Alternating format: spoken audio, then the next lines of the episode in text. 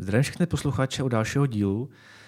Dneska mám tady skvělého hosta, Václava Svátka, zakladatele firmy Čmis, a která se věnuje hostingovým službám.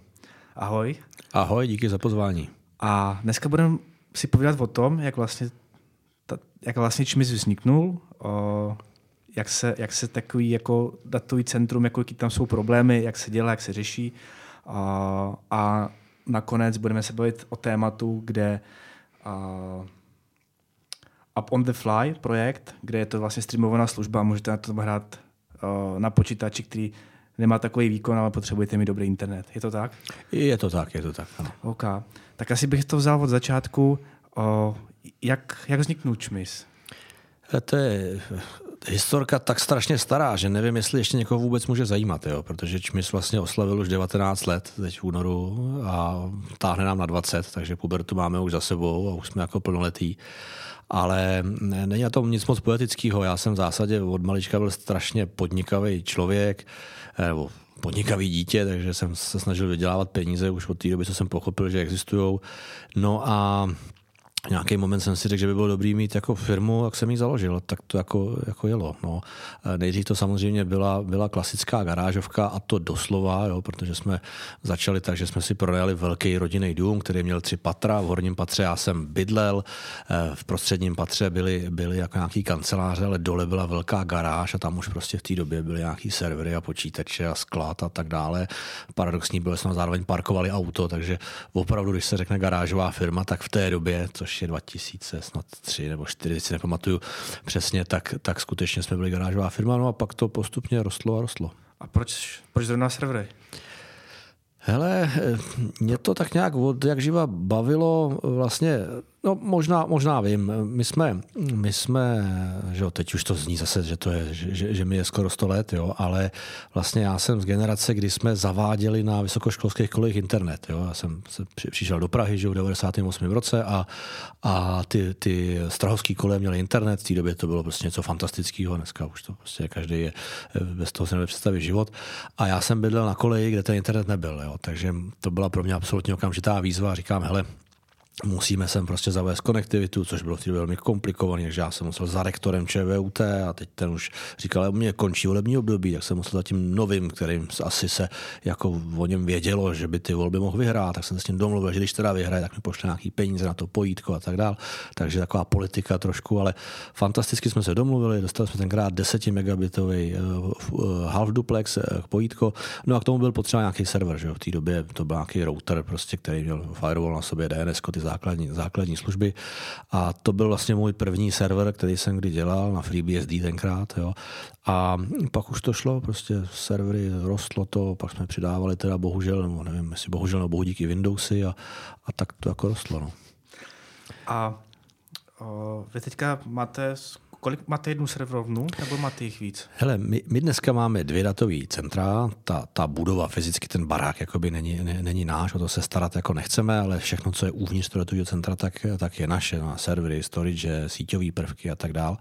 Takže máme dvě datová centra, ta jsou propojená, což tak jako jen pro zajímavost 200 gigabitovou linku nebo dvěma 100 gigabitovými linkama a to nám zatím stačí.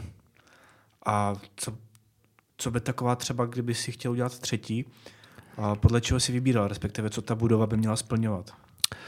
Hele, budova pro mě dneska eh, asi jednoduchý řešení, jo, tier 3. Jo, takhle jednoduše bych odpověděl, to znamená datový centrum. Kdybych já si vybíral další datový centrum, tak v zásadě eh, vím, kam mám, kam mám sáhnout, prostě musí to mít certifikací Tier 3. Eh, podle čeho se dneska reálně to datový centrum, jako, a to, to, to splňuje většina velkých českých datových center, jo, samozřejmě těch, eh, těch evropských, to už je zase dneska jako standardní certifikace, takže dneska se vybírá nejvíc podle dostupné konektivity, to znamená, aby tam skutečně bylo, bylo, bylo jako v zásadě neomezená konektivita, kolik tam eh, potřebuju, jak, jak od eh, Nixu, tak případně od Peeringu. A e, Samozřejmě dneska v tom datovém centru, když se bavíme o tom spotku, o tom, o tom jakoby, skutečně té infrastruktuře, která je potom potřeba pro provoz samotných serverů, tak je to cena energie, která se překvapivě jako může hodně lišit mezi datovými centrama a dneska ta samotná kolokace, to znamená to umístění těch fyzických serverů do serverové a ty další věci kolem, nejsou až tak drahý. Jo. Dneska hm, pořádný rek, my teda máme reky 800 eh, na, na 1300, no to ty jako asi největší reky, co se, co se běžně dělají, a 47 účko vysoký, tak nejsou až tak drahý, ale eh, drahá je ta, ta energie. Jo. My dneska do toho reku naskládáme 10 až ve stropu třeba 14 kW, takže za ten rek se potom platí legrační částka, ale za tu energii se platí prostě třeba pětkrát, šestkrát tolik, než stojí ten, ten samotný rek. Takže datový centrum bych vybíral i podle ceny energie, která se samozřejmě hýbe nahoru dolů, ale eh, je to nějaký základní prvek. Koukám se, co splnit tier 3, nebo by měl splňovat. Je tam hlavně hodně downtime, per, per year. Ten, ten downtime je myšleno co v tom datacentru? Eh, to je čas, který si datacentrum může, může dovolit eh, mít odstavený, buď jako celkově, to nevím, jestli tam jako vůbec nějaký číslo, číslo je, nebo některé jednotlivé věci. Eh, ten tier 3 je certifikace, která musí splňovat řadu věcí. Já nejsem úplně expert na to, na to abych dokázal jako vyjmenovat, ale ty základní pravidla jsou asi následující. Potřebuješ mít napájení ze dvou nezávislých jako napájecích zdrojů, to znamená ideálně dvě napájení napájecí větve energosoustavy, což, což my máme a nemají to všechny, všechny DCčka. Potřebuješ mít obě větve za, za UPS, aby když vypadne jedna, tak aby tam byla druhá na UPSkách. Potřebuješ mít samozřejmě chlazení, to znamená redundantní chlazení, redundantní klimatizaci. Eh, a to všechno řeší ta budova? To všechno řeší, to všechno řeší, řeší, te, řeší ta, ta, ta, budova. Potřebuješ mít samozřejmě zajištěnou i takovou triviální věc, jako je fyzická bezpečnost. To znamená, aby se k těm rekům nebo do toho sálu, který my máme, nedostal někdo, kdo tam prostě nemůže. To znamená, ať už je to nějaké ověření ústupu, recepce, biometrie, kartičky, že jo. Potom to prostředí je samozřejmě bezprašný, to znamená, aby tam nechodili lidi v botách. Takový detaily se samozřejmě zdají jako legrační, ale to všechno to datový centrum musí jako, eh, jako zajistit.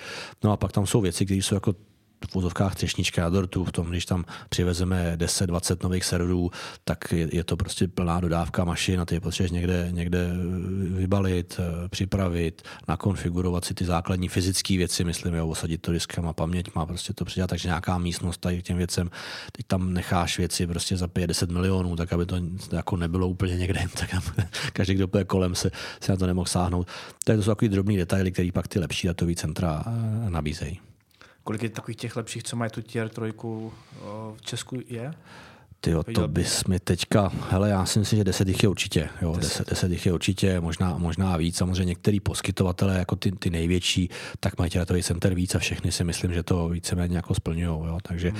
na výběr v Čechách skutečně je, eh, samozřejmě eh, u těch, eh, pro nás je důležitá, jsem předtím jako nezmínil, i dojezdová vzdálenost, to znamená, my, my v tom fyzicky, fyzicky na ten centru jako nesedíme úplně non-stop, my to nepotřebujeme, ale prostě, já nevím, každý druhý den tam je nějak nějaký zásah, že tam někdo jede, přidává disky, přidává servery, něco, něco jako řeší, takže my úplně nepotřebujeme mít datový centrum někde, teď nechci někoho jmenovat schválně, aby to, ale prostě nepotřebujeme datový centrum jako 150 km od Prahy. Mm-hmm.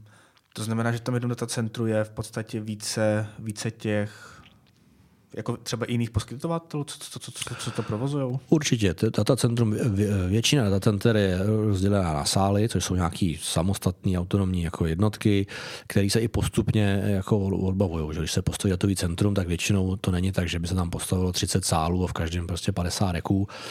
E, takže se postaví datový centrum, to se, tam se osadí 1, 2, 3, 5 sálů, v každém sálu je řekněme 30, 630 reků, to je nějaký prostor. No a jeden sál si pronajme banka, druhý sál sál si pronajme nějaký poskytovatel velké služby, eh, třetí sál si pronajme někdo, jako jsme my, prostě eh, poskytovatel eh, hostingu a čtvrtý sál třeba některé ta centra mi to teda takový naše centrum to neumožňuje, ale některé ta centra umožňují, že si tam pronajmeš jako jeden rek a pak to je jako, jako pro business, no pro public, že prostě můžeš mít jeden, jeden vlastní rek, jo, což někdo, někdo taky dělá.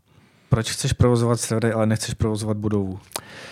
Je to, je to jako business model, jo, prostě když, když máš, já nevím, eh, co třeba, eh, jo, eh, teď mě nic nenapadá konkrétního, ale prostě je to jiný biznis. Jo? Prostě provozovat tu infrastrukturu, to, aby si měl dostatek nafty v diesel agregátu nebo eh, tady v těch systémech, tak prostě je jiný biznis než to, o co se staráme my a to, aby eh, servery byly rychlí, aby všude byla konektivita, aby, aby fungovalo zálohování, aby všechno bylo bezpečné. To je kyberbezpečnosti, myslím.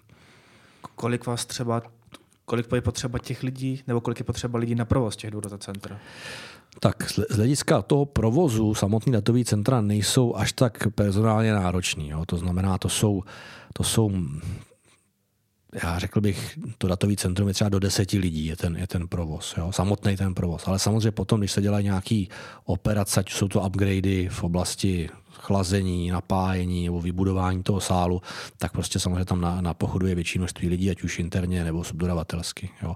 Co se týká čmisu, tak my samozřejmě potom provozujeme to, co je uvnitř toho DCčka, stovky fyzických serverů, tisíce, možná více jak deset tisíc virtuálních serverů, eh, to jsou jako desítky switchů, routerů, firewallů a dalších prostě speciálních eh, jako prvků a na to máme dneska ve firmě skoro 40 lidí, takže, takže to už je eh, armáda. Jak se takový lidi schánějí? No tak, nepřišel jsem do podcastu, abych si stěžoval, že to není nic jednoduchého, to je jako jasný. Eh, hele, Protože to je, ne, promiň, že přeruším, je to jako, myslím si, že celkem jako specifická, ne? Nebo jako, že... Je to specifický v tom, že každý, kdo někdy dělal jako něco se serverama, tak si myslí, že jako je ajťák a administrátor, takže to je někdy komplikovaný, ale největší potíž spočívá v tom, že samozřejmě něco jiného je spravovat IT jako interní IT pro jednu firmu. Jo? Máš jeden management, jednu, jednu, jednu jakoby zákazníka, jednoho zákazníka, že jo? tak se staráš o jedno zálohování, o jedno security, o jedno monitoring a tak dále to naše prostředí je multitarantní. My dneska máme 200-250 opravdu velkých zákazníků, každý má trošičku specifické potřeby, nemůžeš úplně to udělat univerzálně, tu, tu službu, byť se snažíme, aby skutečně ten, ty hlavní věci byly, byly univerzální. Takže ty kluci, kteří u nás chtějí, chtějí pracovat, tak naráží na to, že třeba někde se starali o IT, eh, ale byla to jako jedna firma, dělala jako pro jednoho zákazníka. Něco u nás najednou je mnohem užší specializace, ale mnohem víc zákazníků. Jo, takže řešíš nějaký konkrétní problém. Teď jsme třeba před podcastem se bavili o manage Kubernetes, tak tam máš prostě dva, tři lidi, kteří dělají jenom manage Kubernetes nebo jenom Kubernetes a, a ví o tom úplně všechno. Pak tam jsou lidi na databáze, lidi na backup a disaster recovery, lidi na monitoring, lidi na security. Mm-hmm. A to zaměření je jako velmi úzký a, a jdeme mnohem víc do hloubky. Jo? Takže, takže u nás ty, těch univerzálních lidí jakoby je čím dál tím míň a potřebujeme opravdu profíky na tu danou oblast. Mm-hmm. A jasně, to, takže chápu, že tam je spíš jako ne tolik lidí, kteří se starají o ten hardware a těch je v podstatě pár.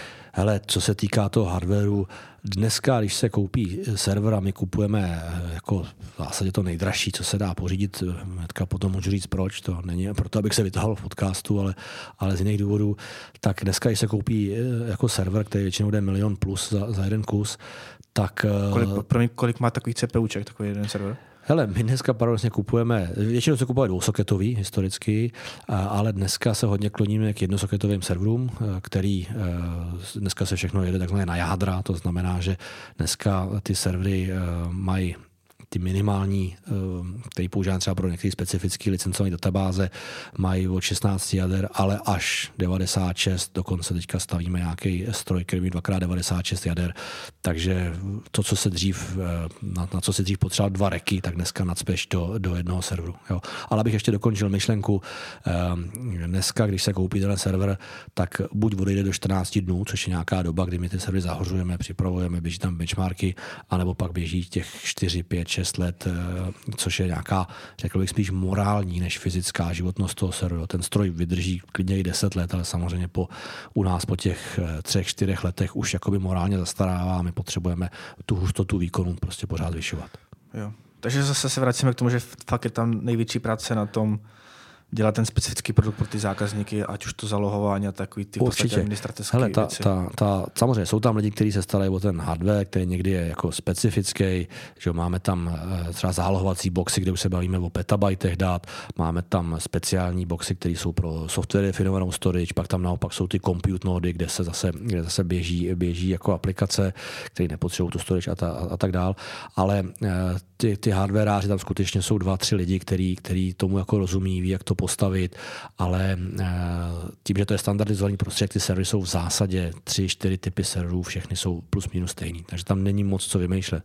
Když začíná ta odbornost, tak samozřejmě je nějaká virtualizace, jak z těch strojů vymáčnout co nejvíc. My hodně děláme eh, licencovaný prostředí Microsoft, ať už to je Windows server nebo Microsoft SQL, kde, kde ty licence, nebo cena těch licencí roste do úplně astronomických částek a tam samozřejmě naše úloha je postavit co nejvýkonnější stroj, proto jsem mluvil o tom, že dneska kupujeme vlastně to nejdražší, co se, co se dá pořídit, ale je to právě proto, aby jsme z těch licencí, které potom na to draze zaplatíme, vymáčkli jakoby co, co, co nejvíc, jo, protože to, co já zaplatím za, za měsíc, nebo řekněme za tři měsíce na licencích, tak to stojí ten nový server. Jo. Takže eh, ta cena těch licencí a toho softwaru je řádově dražší než to samotný, než to samotný železo. Jo. Takže ta naše expertíza, virtualizace, pak operační systémy, vůbec dokumentace celého toho prostředí, jak interního, tak pro zákazníka, nad tím nějaký maintenance plány, to hodně souvisí se securitou, ať už je to Linuxový nebo, nebo Microsoftí prostředí. Do toho 24-7 monitoring, helpdesk, sledování těch provozních stavů, nějaký proaktivní monitoring ve smyslu, hele, dochází mi místo, ještě nedošlo, ale tímhle tím trendem dojde za hodinu, dvě, tři, deset, tak prostě, aby ten helpdesk zareagoval včas, hlásil to tomu zákazníkovi. No a pak samozřejmě konzultační služby eh, v oblasti, v oblasti aplikací, máme tam DevOps tým i nějaký základní, základní vývojový tým, takže samozřejmě zákazníci u nás provozují různé aplikace a vlastně často se řeší, jestli chyba je eh, jako v infrastruktuře, že, že to máme pomalu databázi, máme pomalu něco, ně, něco jiného, a, a nebo jestli je chyba v tom, v tom kódu, v té aplikaci, takže mám tam i i, tým lidí, kteří vlastně pomáhají zákazníkům v tom identifikovat, jestli ta chyba je tam nebo tam a vlastně najít, eh, dost často je to, je to chyba v té v té aplikaci, jako aplikaci najít, hele, tady se nám něco špatně škáluje, tady něco prostě má moc věcí ve frontě a tak dále. Co, co se týče security, mm, jak často třeba řešíte, že se vám snaží někdo hacknout nebo udělat DDoS útoky? Denně. Denně, jo, samozřejmě ta securita je čím dál tím větší téma, jo, eh, vlastně dřív, se to, dřív to bylo, když jsme začínali, tak vlastně sekurita neexistovala, ten obor pro nás byl jako OK, jsme postavili první hypervizor v roce 2005, nebo kdy to bylo, tak jsme udali veřejnou IP adresu, šli jsme ho do internetu a to bylo prostě, to byl jako nějaký hosting. Dneska to je úsměvná, úplně úsměvná představa, eh, takže eh, ta kyberbezpečnost a, a vůbec ten, ta kriminalita na internetu prostě roste raketově, my to řešíme denně, samozřejmě. Můžu stát jak?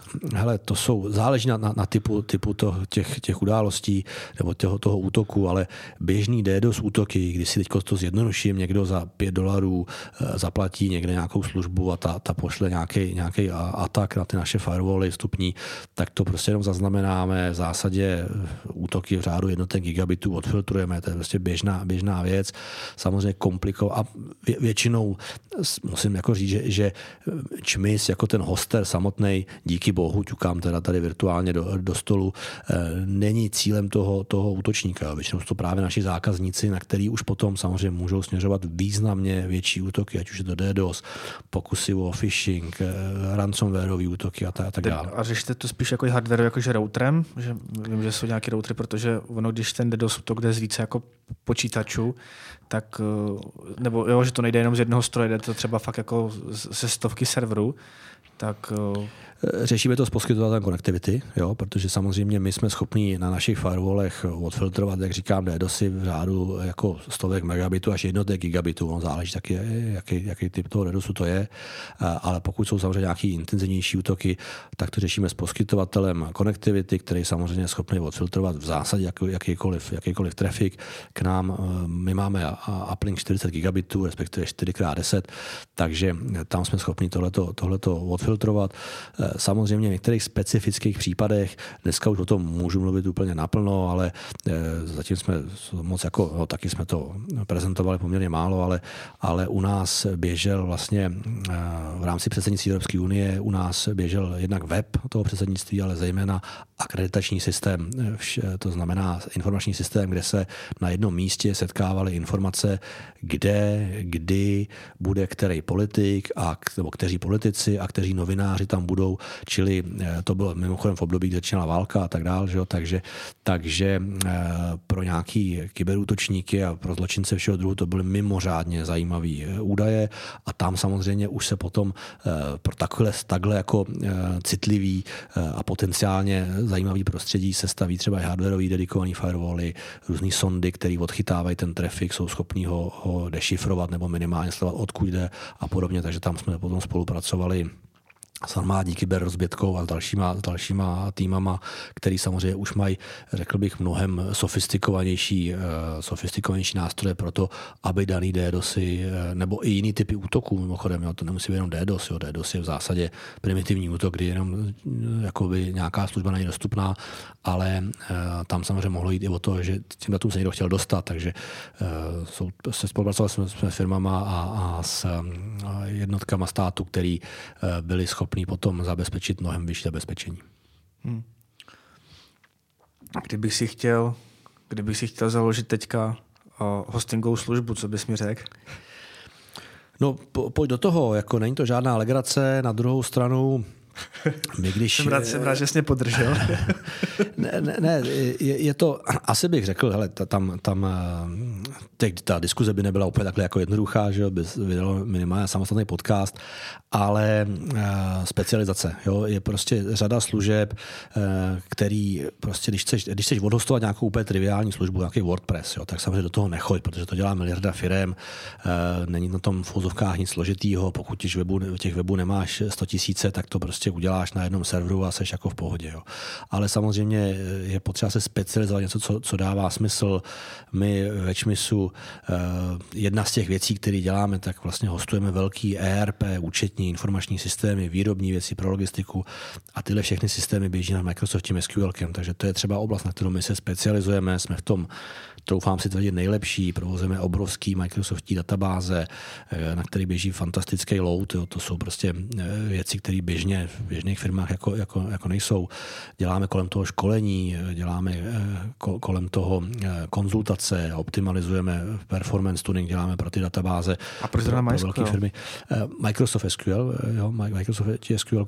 Eh, hele, vyplynulo to z toho, že vlastně my jsme historicky provozovali všechny možné informační systémy, které běží v Čechách. Jo? Ať už jsou to eh, Helios, Abra, Mani, Vario, Karat, ESO, SAPy, Navižny a tak dál. A vlastně všechny tyhle ty informační systémy pod sebou eh, můžou mít, no většinou mají Microsoft SQL. Tím to jakoby vzniklo, eh, takže ty databázy tam dneska jsou fakt stovky eh, i velkých databází. Eh, samozřejmě eh, ten tým, který kolem toho vznikl, má obrovské zkušenosti a ono to tak jako řekl bych, automaticky roste, jo, protože dneska chceš odhostovat velký Microsoftí SQL, eh, to znamená terabajtový databáze, který prostě mají velký load a potřebuje na to nějakou firmu, která se opravdu ti poradí, nejenom, že ti dá, tady máš železo, tam se to naleje, ale opravdu ti to jako poradí, jak, jak to provozovat, v HAčku, jak to pořádně odzálohovat a tak dál, tak eh, prostě dojdeš třeba k nám. Jo. Samozřejmě, ať to nezní moc jako nafoukaně nebo něco, ale prostě, když se jako ten, tím kolečkem tak trošku projdeš, to tak, prodáváš tak trošku to, prodá, trošku to prodávám, to ale dojdeš k nám. Jo. Ale odpovídám na, na, na, tu otázku, jako kdyby se chtěl specializovat, tak si vyber nějakou jinou databázi, třeba jo, začni dělat, já nevím, Oracle, Oracle nebo něco. To nechci, to nechci jo. Oracle, ne, a, ne. a, prostě zase, zase můžou ty zákazníci skončit u tebe, jo. takže trochu to prodávám, to se omlouvám teda, jo, ale, ale takže se specializace. Spe, specializace, specializace. To, je, to je prostě jako opravdu specializace. Hele, a já jsem si ještě nezaložil účet, ale mm, vím, tady jsou nějaký konkurenční to, že tam můžeš třeba koupit jenom jeden manage server jako pro svůj, svůj webík a tak. To tedy u vás udělat taky? Nebo, nebo vy to spíš jako si věnujete největší klienty? Ale zákazníkům Čmisu je firma, která má většinou 300 až 1000, 1500 zaměstnanců a obrat miliarda plus. Jo. Takže mm-hmm. pokud se tam dostaneš, tak určitě si u nás můžeš jako objednat i jednu virtuálku, rádi to pro tebe uděláme, protože tam je potenciál nějakého růstu, ale eh, ten, ten, ten jakoby masový hosting pro, pro end usery nebo pro small businessy jakoby už moc ne, neděláme, pokud to není nějaký kámoš nebo někdo, kdo prostě zák. Máme zákazníky, kteří jsou u nás prostě 15, 18 let, tak je nám trochu trapný jim říct, hele, už jste moc malý, běžte pryč, jo. to jako to jako, ne, ne, to jako ne, ne, neděláme, ale samozřejmě pokud dneska přijde zákazník, řekne, já bych chtěl jednu Linuxovou virtuálku pro WordPress, tamhle stojí 380 korun měsíčně, za kolik mi dáte, dáte u vás, tak to úplně není jako dneska už náš zákazník. A proč jste to, proč jste to opustili? Specializovali jsme se. To, co jsem říkal, jo, prostě eh, tak, tak, takovýhle, takovýhle služby, jednak je v něm obrovská konkurence, eh, jsou tady firmy, které to dělají, daří se jim a jednak prostě mm, máme jenom cílovou skupinu. Jo. Naše, naše cílová skupina jsou prostě firmy, které provozují e-commerce, eh, velký e-shopy, B2B, interní portály, ERPčka a podobně a tam prostě potřebuješ jiný lidi, jiný typ zákaznických služeb. Jo. Máme 24-7 helpdesk, že jo, kde prostě ty kluci něco řeší. To, to je tak, takže poradil by si mi jako jít do toho, ale nedělej, ne, ne, nevymýšlej další Digital Ocean, protože ta konkurence už je tam tak silná, že no. nejsem schopný a, a spíš najdu nějakou specializaci v čem jako... Ale musel by to něčem lepší. Jo? To znamená, když zjistíš, že DigitalOcean neumí, já nevím, manage Kubernetes nebo něco jiného, tak prostě pojď, pojď do toho. Jo? To znamená, byla tady firma, která třeba řekla, my budeme dělat Subhanu. Jo? To je specifická oblast, není úplně jako jednoduchý to, to odhostovat, potřebuje to prostě znalost nějakého VMware a další, další prostě věcí. Takže OK, začít dělat Subhanu, nevím, jak jsou úspěšní nebo, nebo nejsou, ale prostě vím, že se na to specializují. Jo? OK. Jo? Pak tady je zase někdo jiný, kdo, kdo dělá jako velký e-shopy a dělá vlastně jenom e-commerce. Jo? Nedělá, nebo snaží se tam dělat nějaké věci, které děláme my, ale prostě to, ten, ten start je prostě hrozně těžký. Jo? Takže my zase, my zase prostě děláme ty ERPčka, velký informační systémy, že jo? E, to, co jsem říkal. Jsi říkal, že máte velký zákazník, zákazník jako třeba Rohlík, Myslím, že Košík si říkal taky? Košík zatím ne, teda zatím ne, říkám, dobře. říkám jako s nadsázkou, že samozřejmě všichni skončí jednou u nás.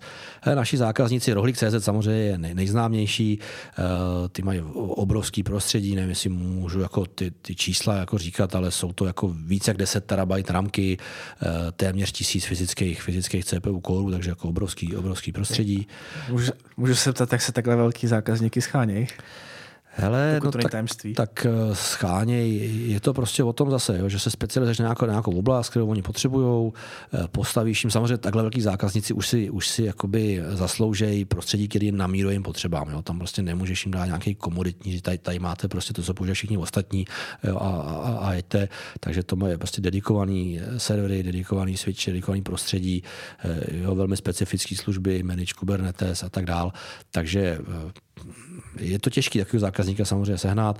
Na druhou stranu, eh, ono těch hosterů, kteří dokážou takovouhle službu poskytnout v Čechách zase moc není. Jo? To znamená, eh, vlastně tady jsou, já myslím, že když budu jako hodně velkorysi, tak je tady pět firm, pět firm, který dokážou takového zákazníka jako obsloužit z hlediska těch služeb. Nemyslím z hlediska infrastruktury a železa. Jo. Je tady prostě jedna velká telekomunikační společnost, která prostě železo umí, eh, dá tam jakýkoliv servery a tak, jak, a, a prostě to zvládnou, ale prostě když zákazník řekne, já bych prostě chtěl manage backup, nebo já bych chtěl pomoct tadyhle se CI/CD pipelineou, tak prostě ne, neví, o čem se jako, jako mluví. Jo. Takže těch... Takže jako ta služba jako v tom je čem jako ta hodnota je to, že máte servery a zároveň i lidi, kteří jako dokážou pomoct DevOpsem. No pomoct, no t- t- celý ten stack je samozřejmě, ano, máš vyladěný servery na míru tomu zákazníkovi, je tam nějaký hypervizor, nějaké virtuálky a v tom běží něco, například manage Kubernetes. A jsme schopni potom pomoct i s tou aplikací. To znamená, zákazník řekne, hele, já bych potřeboval, aby mi ta aplikace třeba sama škálovala podle, podle loadu. Jo? Potřebuji, aby prostě přes den byl eh, víc zdrojů, pak, pak míň. Tak to je třeba typický, typický příklad, který my s tím zákazníkem jako jsme schopni řešit. Malá reklamní subka. Hlavním sponzorem tohoto dílu je T-Club.io, největší IT job board. Pokud i vy například hledáte práci DevOpsáka, mrkněte se na techlub.io. Je tam škála pozic z celého trhu a třeba i vy najdete svůj vysněný job. Děkuju. Vašku, takhle jsme probrali kompletně datacentra. Chtěl bys tomu ještě něco dodat? Hele, dodat bych tomu mohl spoustu věcí, protože samozřejmě je to moje téma, který mám rád, můžu o něm mluvit eh, jako dny, ale aby to pro zákazníky nebo zákazníky, posluchače bylo zajímavý, tak možná asi jako jedna z nejpopulárnějších služeb, na kterou teďka je možný se jako zamyslet, jak se, se ptá, jak se ty velký zákazníci k nám dostávají, že jo, tak eh, dneska populární téma je vlastně ochrana nebo tak trochu záchrana před ransomware útokama, eh, takže ta nej, nejčastější, nejpopulárnější služba dneska u nás je, je o tom, že zákazníci, kteří mají lokální IT, lokální infrastrukturu, svoje VMware a servery a říkají, hele, my tady máme dobrý, pěkný, všechno nám to jako funguje, ale my bychom chtěli ty data mít i někde jinde, takže vlastně my jsme schopní potom říct, hele, OK, dejte si kopii vašich záloh, kopii vašich dat k nám do datacentra a když už to u nás máte, tak co kdybychom udělali u nás i disaster recovery siteu, to znamená jsme schopni ty vaše servery tady nastartovat do 5, 10, 15 minut, eh, tak jak je, tak jak je potřeba. A říkají, jo, to je prostě super. A zároveň s tím souvisí projekt nebo produkt, který dneska hodně populární a to je Hardnet Repository, Mutable Backup. Nechci do technických detailů, ale znamená to v zásadě to, že máme zálovací systém, do kterého když si zákazník pošle data, tak vlastně na světě neexistuje v úvozovkách nic, co by ty data mohlo změnit, včetně ransomwareu. Takže ten systém je opravdu ochráněný tak, že žádný ransomware nemůže ty data by design jako zašifrovat. Takže na tohle to hodně zákazníci slyší a říkají, OK, my ještě chceme mít ty svoje vlastní servery, máme je koupený, chceme mít u sebe, ale líbí se nám to, že bychom ty data někde měli jako druhou kopii a kdyby to tady u nás vyhořelo, vytopilo, cokoliv se stalo, tak prostě jsme schopni to někde, někde spustit. Kam na ty nápady chodíte? Ptáme se zákazníků, to je úplně jednoduchý. A pak zjišťujete, co je na trhu jako nejlepší. Přesně tak. My často, my často stavíme ty řešení hodně na míru tím zákazníkům, jo, protože zákazník má nějaký problém. Eh, typicky se vrátím k tomu ransomwareu, nechci tím jako pořád strašit, ale eh, dneska eh, jsme si teďka dělali legraci, že to bylo dřív, jako, jako když byl covid, jo, tak všichni říkali, už to měl, už to neměl, jo, a, to, a nakonec to vlastně všichni měli už. Jo. Všichni říkali, já už jsem to jako měl, a jako dobrý. Jo.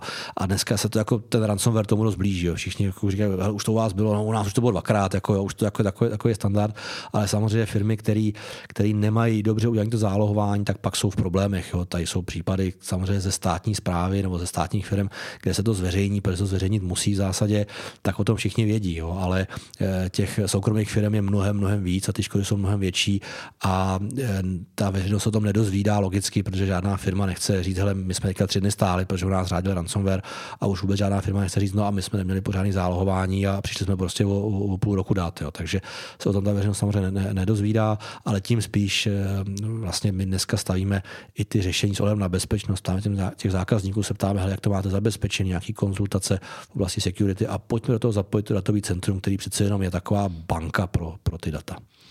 No a když jsme se bavili na, když jsme se připravovali na podcast, tak ty jsi zmínil, že máš, nebo připravuješ takový, já nevím, jak je to rozjetý, jmenuje se Up on Fly. A mně se to téma líbilo, Eh, že je to v podstatě, jako to jsem pochopil já, je to streamovací platforma, že když si chci zaklikat třeba nějakou hustou hru, a třeba tady na Macu, mm-hmm. a mám dobrý internet na vesnici v Jeřmanicích, Jasně. Tak uh, mně v podstatě stačí zaplatit nějakých pár dolarů a, a můžu to jako kalit a ten výpočetní výkon je u vás na serverech. Je to tak, je to tak. Hele, celá ta historie Upon Fly sahá až do roku 2013, kdy já jsem odjel do, do Ameriky na pár měsíců, do San Francisca a tam jsem si říkal, co bych tak jako mohl jako dělat a od, od jak živa mě bavily terminálové služby, jo, remote desktop, eh, prostě to, to co, to nějaký návrat k těm kořenům, jak kdysi dávno fungovaly eh, počítače a tam jsme vlastně rozjeli službu Upon Fly, která uh, poskytovala tradiční tlustý biznisový desktopový aplikace. Jo, ať už jsou to jednodušší, v té době to byly Microsoft Office a Project, Visio, Access a tyhle ty věci. Pak jsme dělali s IBM, s Adobe, eh, s Corelem a tady s těma firmama a vlastně doručovali jsme na zařízení eh, ať už to byly Macy, Androidy v té době ještě to, to, tolik nejeli, jakýkoliv jiný zařízení, na který se to prostě ten software nedal nainstalovat. Z mnoha důvodů prostě si nenainstaluješ Microsoft Access prostě do Maca, jo, budeš muset provozňovat virtualizaci, to miliona a strávíš tím dva mendeje, jo tak jsme začali tyhle, tenhle ten eh, projekt jako rozvíjet. Bylo to populární, fungovalo to velmi dobře. Nakonec to zkrachovalo, nebo ne zkrachovalo ve smyslu biznesu, ale ten, ten, ta, ta hokejka, ten rozvoj tam nebyl takový, protože ty samotní výrobci softwaru nechtěli podporovat eh, ten pay as you go režim. Jo? Vlastně všichni dřív prodávali krabici, kterou si skoupili si na věky, pak to byl nějaký roční předplatný s nějakým supportem, ale my jsme pořád po nich chtěli, hele, přijde zákazník, chce si prostě tady editovat nějakou fotku v Photoshopu a chce si ho koupit na hodinu ne na měsíc, ani ne se s ročním závazkem. Jo. A celá ta platforma, i ten billing a všechno bylo postavený tak, že přijdeš, zaplatíš si prostě dva dolary a za a hodinu prostě můžeš dělat v Photoshopu nebo v jiném softwaru, který si prostě potřeba nějakým CADu. Jo, typicky prostě nemáš drahý CAD, ale předtím od projektanta nějaký, nějaký výkres si ho odevřít, tak prostě buď ho můžeš ukrást ten CAD, nebo máš smůlu, prostě nemůžeš tam nic poeditovat. Takže ta myšlenka byla taková opravdu, kup si prostě software na hodinu, dva, tři, prostě jeden, dva, tři pracovní dny a tak dále. Výrobci softwaru to moc jako nechtěli, a, ale co se jako postupně ukázalo, takže služba, kterou ty zákazníci opravdu chtěli, tak je hraní her. Jo, my vlastně jsme se postupem času, aniž bychom to nějak chtěli nebo plánovali, stali eh, asi největší eh, herní platformou pro americké děti, protože americké děti ve školách mají Chromebooky a na Chromebookách překvapivě nefungují Windowsové hry. To znamená, oni začali všechny ty Robloxy a, a ty jako jednoduché hry eh, hrát v, v Upon Fly, který to samozřejmě nebylo připravený, protože prostě na rozumnou, rozumnou hru potřebuješ grafickou kartu a to tam jako nebylo. Takže z toho jsme se jako nějakým způsobem poučili, udělali jsme si nějaký průzkum a teďka vlastně makáme na tom, aby jsme byli schopní odstreamovat i ty nejvíc náročnější hry. Technologicky na to už jsme jako připravení a jsme skutečně dneska schopní uh, odstreamovat Ačkový tituly uh, s, prostě se špičkovou latencí, uh, se špičkovým výkonem. A co připojení? Jakoby z té Ameriky tam sice vím, že to jde jako pod vodou, ale tam musí být nějaký ping? Hele, eh, ani tak překvapivě není důležitá propustnost eh, ty linky, ale samozřejmě musí být nízká latence. Eh, do Ameriky to přirozeně funguje blbě, nebo blbě, já bych neřekl, že blbě, prostě ta latence tam jsou nějaký desítky milisekund, což není ideální. Jo? To znamená nějaký CS, prostě v tom hrát jako není úplně ono. Na druhou stranu, když jsi prostě americký dítě a chceš si hrát Roblox, prostě, nebo nějaký Minecraft nebo něco. Minecraft prostě, to znám, ale Roblox mi nic neříká. Uprostřed, uprostřed vyučování, tak je, jestli máš latenci 15 nebo 30 milisekund, ti je tak trochu jedno. Jo. Takže tam to jako může fungovat i z Evropy. Samozřejmě my teďka makáme na tom, aby jsme byli schopni škálovat. Jo. Ono jedna věc, je, jedna věc je nějaká agregace nad eh, virtuálníma procesorama a, to standardní infrastrukturou, ale nad těma grafickými kartama to jde, ale je to dost komplikovaný, licenčně náročný a tak dále. Takže my vymýšlíme, jak to udělat, aby jsme dokázali škálovat i ty, i ty GPUčka a samozřejmě v momentě, kdy se nám to podaří, tak eh, půjdeme do Ameriky jako lokálně. Jo. Tam to je to nejmenší potom tu platformu vzít a, a tu, to, nějaký datový centrum tam vzít prostě na East Coast, West Coast, rozjet to hmm. tam. To už jako my máme odzkoušený, ten trh je tam na to. To je jako velký potenciál. Řekl by si třeba v číslech, kolik vám takhle v největším píku kali tam děti?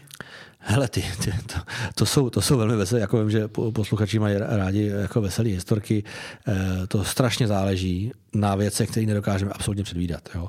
Stávají se nám situace, my takhle, průměr je, že my každých 6 vteřin poskytujeme jeden trial. Jo, ten, trial, eh, ten trial trvá, to znamená, co u nás znamená trial, je to Windowsovská virtuálka v webovém prohlížeči, kde si prostě klikneš a máš ji tam prostě během pár vteřin. A ten trial trvá 30 až 60 minut podle prostě toho. Takže když to jako pronásobíš, tak v jeden moment tam běží, řekněme, 200 až 300 trialů jako současně. Jo, 200 těch studiů tam jako je natočených.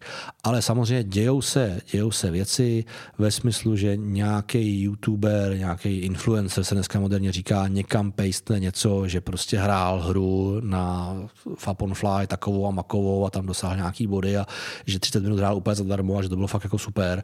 No a najednou se, se ti tam prostě navalí 5000 lidí jako v jeden okamžik. Jo. Takže, fakt 5000 lidí? No, jasně, jasně, lidí jasně, ano, samozřejmě. Jo. My prostě tyhle ty špičky jako máme zažitý a zábavný na tom je, že se to točí jako kolem světa, jo. že dost často si to přečtou děcka, potom nejdřív to začne třeba v Americe, pak se ta země koule prostě otočí, je to přes Evropu, pak to jde do Ázie a pak to prostě končí, končí někde, někde na východě. Na kolika, na, promiň, na kolika to server běží?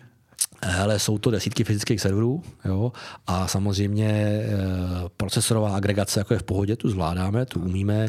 U těch grafik je to samozřejmě potom už problém. Když potřebujeme ty grafické desktopy, tak e, tam, tam je to komplikovanější. My dneska do jednoho fyzického serveru umíme aby to stálo rozumný peníze na dát ty grafické karty 4, eh, pak to jde dost do peněz, když tam dáváme třeba 8, 12, nějaký absolutní, absolutní strop.